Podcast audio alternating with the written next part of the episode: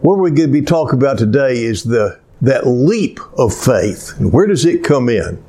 Because we know that we don't really start serving God until we take a leap of faith where things become more than just being good. They become a part of our life of, of uh, just love of Him and uh, with Him first before all else. And that's what we see happening in this passage today. And uh, tied in with that is the difference between uh, works and faith and how those things go together. And so that's what we're going to be looking at. And we've uh, seen uh, uh, the call to Abraham. In fact, it says, Abram went out as the Lord told him. This is the demonstration of faith on Abraham's part that we see in Hebrews, and we also see it in uh, Paul talking about it's the fourth chapter of Romans. And they celebrate uh, uh, the faith of Abraham and his obedience to God. And it's easy to read over these different passages about Abraham's faith and miss the main point. Uh, here's here's a way. First of all, imagine you have a dog, and uh, usually the dog comes to you when you call it, and all of a sudden you call your dog to come to you, and it just looks at you and lays down, and just stares at you. You know it knows what you want, but he's not obeying. So uh, instead of coming to you, he lays down. Would you say that's a bad dog? Your dog's being bad. Okay? He's doing it because, well, he's disobeying you, isn't he? All right? And so that's why you call him a bad dog. If you told your child to pick up his toys or her toys, and they said no and sat down, uh, that would be a disobedient child, wouldn't it? If you instructed an employee to call a client but uh, uh, they uh, said no and refused to call the client. Then that would be a bad employee, wouldn't it? And the point is, we notice when someone does the wrong thing. But do we notice when someone does the obedient thing? And it's right in there that we see a big difference uh, between what some people think it takes to get into heaven and to be in a right relationship with the Lord through Jesus Christ. Abram's demonstration of obedient faith here is something believers should both celebrate and emulate, and it's an example of faith to imitate. As I was thinking about that, I remembered this morning uh, whenever I first went to work for, we'll call uh, the insurance company I went to work for, Company B, because this is going out over around the world this evening uh, uh, through our podcast. But so I'll say I was working for Company A, and Company B wanted me to come to work for them because they'd been selling. Uh, so they started selling commercial insurance. Before that, all they sold was just homeowners and liability insurance, and automobile insurance. That's all their adjusters all over the place knew how to handle. And throughout the region, they were starting to get commercial claims and they had nobody to service the claims. I knew all about that stuff, and so they hired me. Uh, I won't go into all the details, but they hired me to come and start up the commercial claims program for their region. And that entailed training all the adjusters all over Texas, just about, to handle commercial insurance. And then I would sit there in Houston and I uh, was over two local adjusters to handle claims at the beginning. Didn't have a whole lot of claims coming in, but I oversaw the claims over the whole area. But I was given two guys in my unit uh, well, three really. Uh, one for uh, workers' compensation, and uh, one inside adjuster that just used the telephone and made inside calls, and then one outside adjuster that ran all over the place and took care of stuff outside. these two adjusters that I had that uh, were the inside adjuster and the outside adjuster, they were used to handling things differently and they were very set in their ways and very stubborn, it turns out, as well.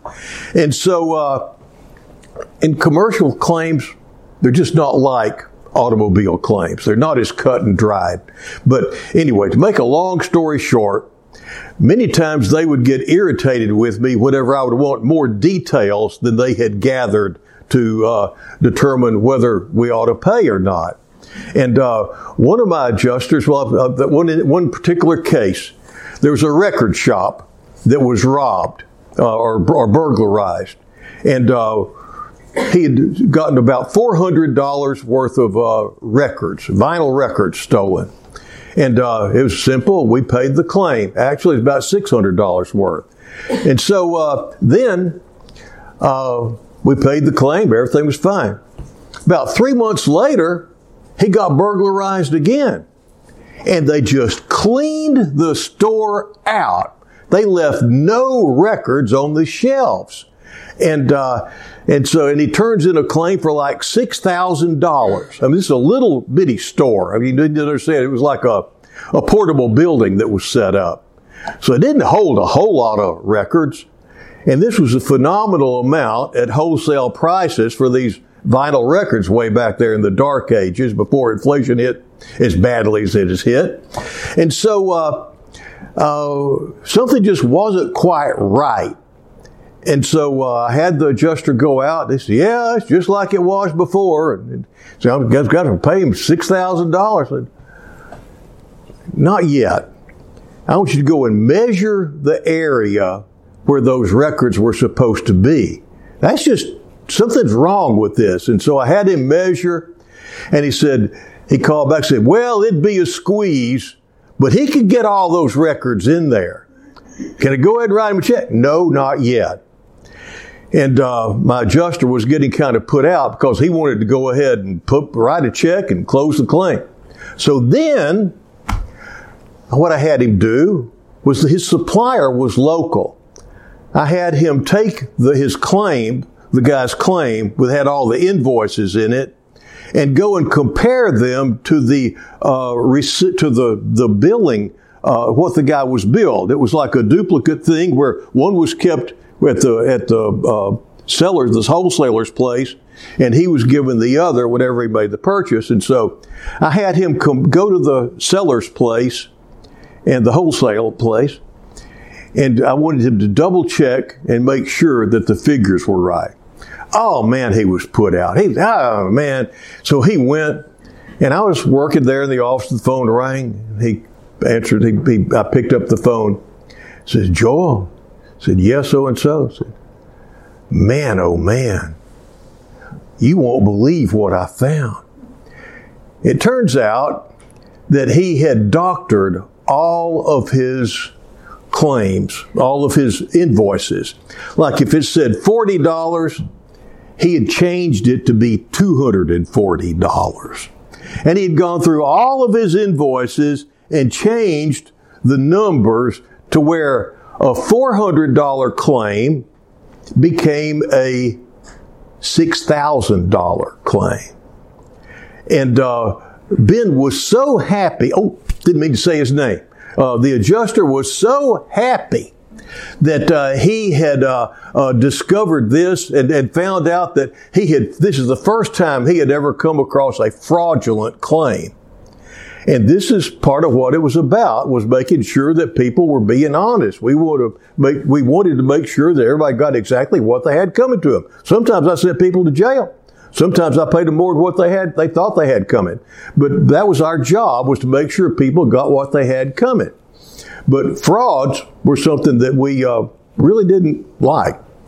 But uh, so anyway, he was just so proud of himself and so happy for what had happened there and he got uh, all sorts of uh, uh, praise and all for discovering this. And uh, the guy got mad, and he was going to sue, and he, he, threatened to sue us. And so uh, got an attorney. The attorney called. I sent the adjuster out to talk with the uh, lawyer. And the lawyer, he was being, you know, how lawyers can be, trying to get money out of somebody. Anyway, he wound up, uh, uh, uh, the adjuster went through this stuff. I'll, I'll, bleep, I'll bleep this out on the record, what it's put out, out to the world. So, anyway, this guy, uh, he, he started saying, you know, you, you just, you're beating down the poor, the poor uh, workers with small shops and stuff and all this. And, and this guy said, let me show you. And so uh, the, my adjuster went through and showed him what his client had done. And uh, the lawyer just backed up and said, Y'all are the nicest people in the world. Because you see what we'd already back in the office, there were so many people that had never seen a fraud claim before. They were just all just going crazy and wanting to send this guy to jail. But we had figured out, you could see, he really had a claim, but it's for about $400. And he'd seen how easy things worked before, and he decided he was going to make a killing off of us this time. And so, to show, in our, our particular company had a really bad reputation for denying claims and being mean to people. And this is one of the things that I brought to their company was a, uh, changing their reputation. And so we decided my boss really was, um, he was really, uh, he wants he wanted to send this guy to jail. He was just so excited. They were all excited, but so this, wait, wait, wait. This is, this will make things go a lot better. Let's offer to pay him his real claim we know that he just felt he yielded to temptation here. This isn't his normal way of doing things. Let's show some mercy and let's offer him what his claim really was. That's what we're supposed to do. So let's just do that. Well, and finally, oh, okay, okay. So they went, went along with me on that. And the lawyer said, y'all are just the nicest people in the world. I just can't believe that y'all are so nice and this guy's trying to take advantage of y'all. And so all of a sudden the lawyer was on our side then, see? So uh, then we went ahead and paid his claim, but we paid him what it was worth. But Ben, this is where obedience comes in. Ben didn't want to do, the adjuster didn't want to do this stuff. What he wanted to do was uh, just write a check and come home. But because he obeyed his boss, he wound up getting a lot of glory. And he started understanding what our job was really about. And it gave him a sense of uh, uh, just excitement about the job he was doing instead of it being just humdrum every day. My other adjuster, uh, he just wanted to work from I think it was 8.30 to 4 and then go home. He never wanted to do anything outside office hours. And yet in the claims field, many times people are out working during the same hours that he was working and he could get them on the phone to take their statements or anything. And so uh, there was a claim that was kind of uh, uh, iffy, and I uh, was insisting that he take a, a, a, recorded statement from him at home. He, there was a, a witness that we knew could uh, set this thing straight one way or the other. Anyway, he wound up discovering that this particular person on a homeowner's claim was claiming to have been robbed and had their house cleaned up, and there were witnesses around that had watched them carry their stuff out and put it in the truck and haul it off. And he had never seen anything like that happen. Again, the adjuster was, he caught somebody and all of a sudden, uh, his world opened up. And he didn't mind putting in extra hours or working extra hour at another time and all. And uh, all of a sudden things changed for him. And I'd come in 7.30 in the morning, he'd already be there on the phone working. He just changed his life because he did what I told him to do. And they both got recognition from the company because all of a sudden they were not bad employees anymore. These two guys were on their way out the door. Uh, they, I got the calls of the company because these guys had been problem uh, employees for other people. All of a sudden, they became great employees. In fact, whenever I left the company, uh, my outside adjuster wound up taking my place. And uh, he had learned a whole new way of life. This is what it is with the Lord. Whenever we start doing in obedience what we know He wants us to do, sometimes even when we don't want to do it, we discover the rewards of it. And we discover a whole new dimension to life that we did not know was there. Now, in their case, they got glory from me. I mean, because they obeyed me, they got recognition and glory. Of course, I did too, but uh, it was behind the scenes because they're the ones that did it, you know. So, anyway, but that's just uh, it. so the call of Abraham.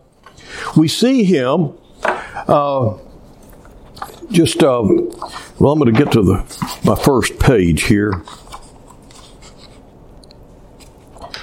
Anyway, he was uh, called to go from a place. It starts off as, as God, Abraham called Abraham, and he told him something he wanted him to do. He wanted him to go from some things. He says, Go forth from, first of all, your country, your nation, that's your, your nation, your culture, your religion, your regional culture. That's a part of whatever you apply this to us, your country. He, he calls us, you see, to go away from things. Jesus calls us over the tumult of our life's wild, restless sea. He calls us to follow Him. It's from relatives. He was called from his father's house. And uh, there are a lot of things, whenever we start walking with the Lord, God is calling us from them. He calls us to turn our first attention from our national culture, from our regional culture, and then He calls us to quit listening to our relatives and our, the people around us that are just like us. Instead, we listen to God and we do what He wants us to do. Go forth from your father's house. Our father's house, our home. Those people are close relatives. Sometimes they have steered us the wrong way.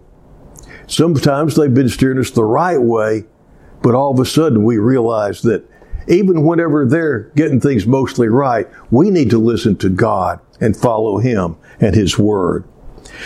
There's a whole false religion in the United States today, and uh, you, it's labeled. Uh, let's see what's called. It's called moral theistic deism, and uh, and the it's basically the tenets of moral theistic, moral deistic, moral theistic deism is a God exists who created and ordered the world and watches over human life on earth God wants people to be good and fair to each other, as taught in the Bible and by most world religions. The central goal of life is to be happy and to feel good about oneself. God doesn't need to be particularly involved in one's life except when I need Him to help me with the problem. And good people go to heaven when they die. That's basically what the average person, religious person in the United States believes. But there's, that's not, I'm not going to pick these apart one by one. But that is the culture, our cultural religion. But there's so much more to it, and some of these things aren't quite right.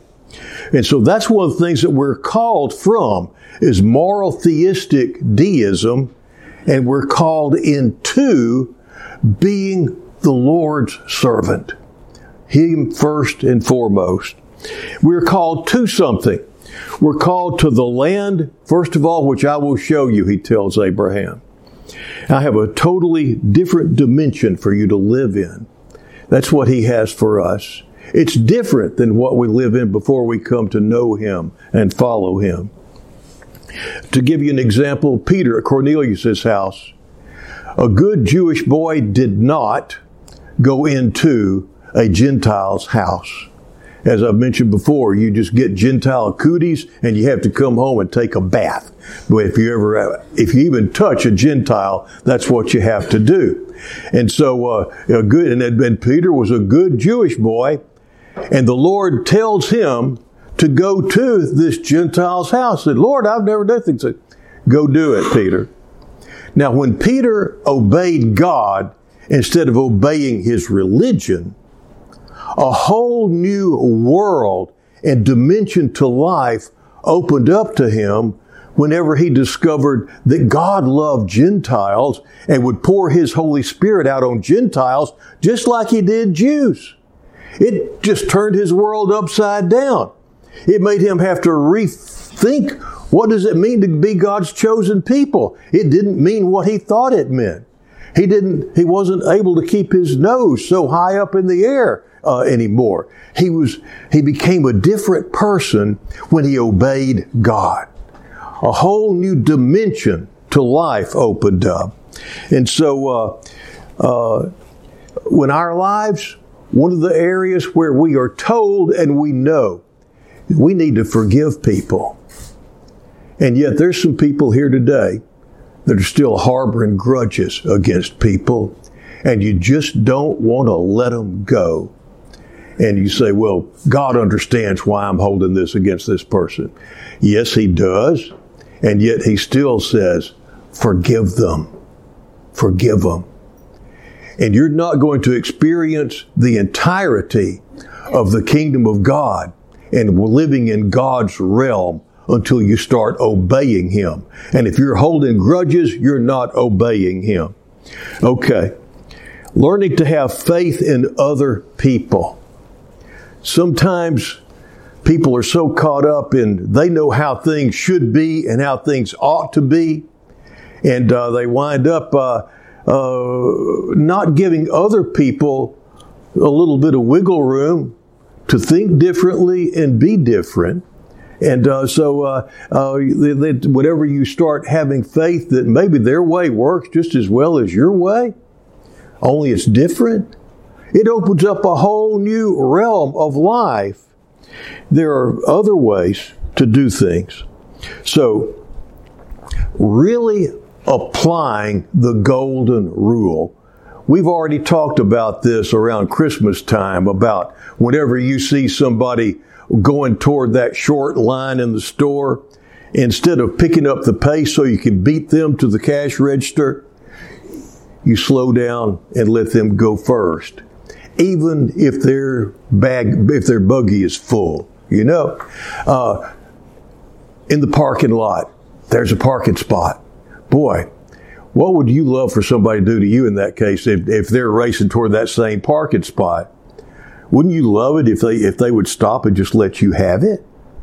Instead of uh, just uh, racing them and beating them to it, and oh man, you know it's just it's so uh, Christians. I mean, usually they'll they'll have a honk if you love Jesus sticker on the back of their car. You honk, they won't get out of the car and beat you up.